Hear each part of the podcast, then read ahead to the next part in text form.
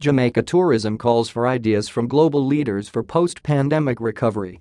Jamaica Tourism Minister and Chair of the High-Level Organization of American States, OAS, Working Group Edmund Bartlett, is calling for continued exchange between member states and industry to finalize a practical and dynamic recovery action plan for the cruise and airline industries in the post-pandemic stage. A practical and dynamic recovery action plan requires a multi-dimensional approach to the various elements of recovery the call today is for the continued exchange between member states and industry we must hear all voices. Harmonization of protocols, sustainable tourism, successful public-private partnerships, increased investments, and destination assurance must be the approach. These remarks were made earlier today during a virtual meeting of the Inter-American Committee on TOURISM, CITUR, working group organized by the OAS. The minister was represented by the Ministry of Tourism's Director of Tourism Trade and International Relations, Tisha Turner. My call today is for the continued exchange between member states and industry we must hear all voices. I further urge an investigative approach to the proposed recommendations and tools for our region juxtaposed against similar tools and recommendations in other regions and the implications on interregional travel which is the mainstay of our tourism revenue, said Turner on the minister's behalf. A practical and dynamic recovery action plan requires a multi-dimensional approach to the various elements of recovery harmonization of protocols, including biosanitary and entry protocols, sustainable tourism with consideration for the environment, successful public-private partnerships, increased investments and destination assurance.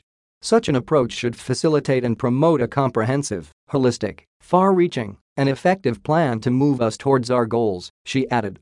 She stressed that Minister Bartlett is urging members to incorporate a practical and dynamic recovery action plan which uses a multidimensional approach to the various elements of recovery.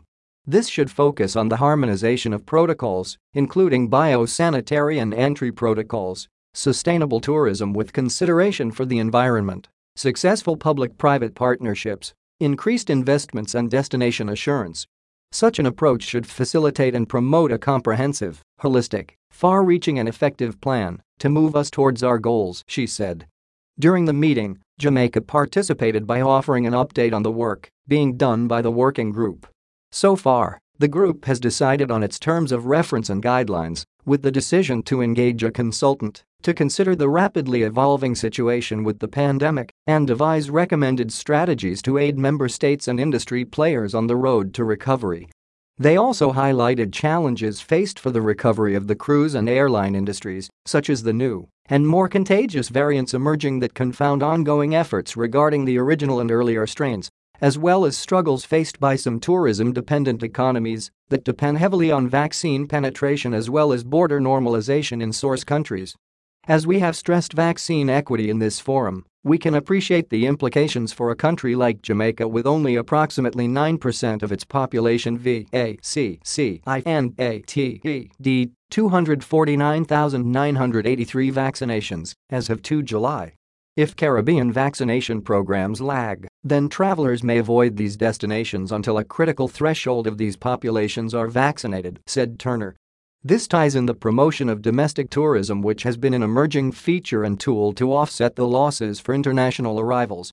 Whereas we are aware that some of our domestic tourism markets can hardly compete with international tourist arrivals, we must consider that our source markets are also considering domestic tourism travel close to home models which have implications for our region's short and long-term recovery prospects, she added on Bartlett's behalf.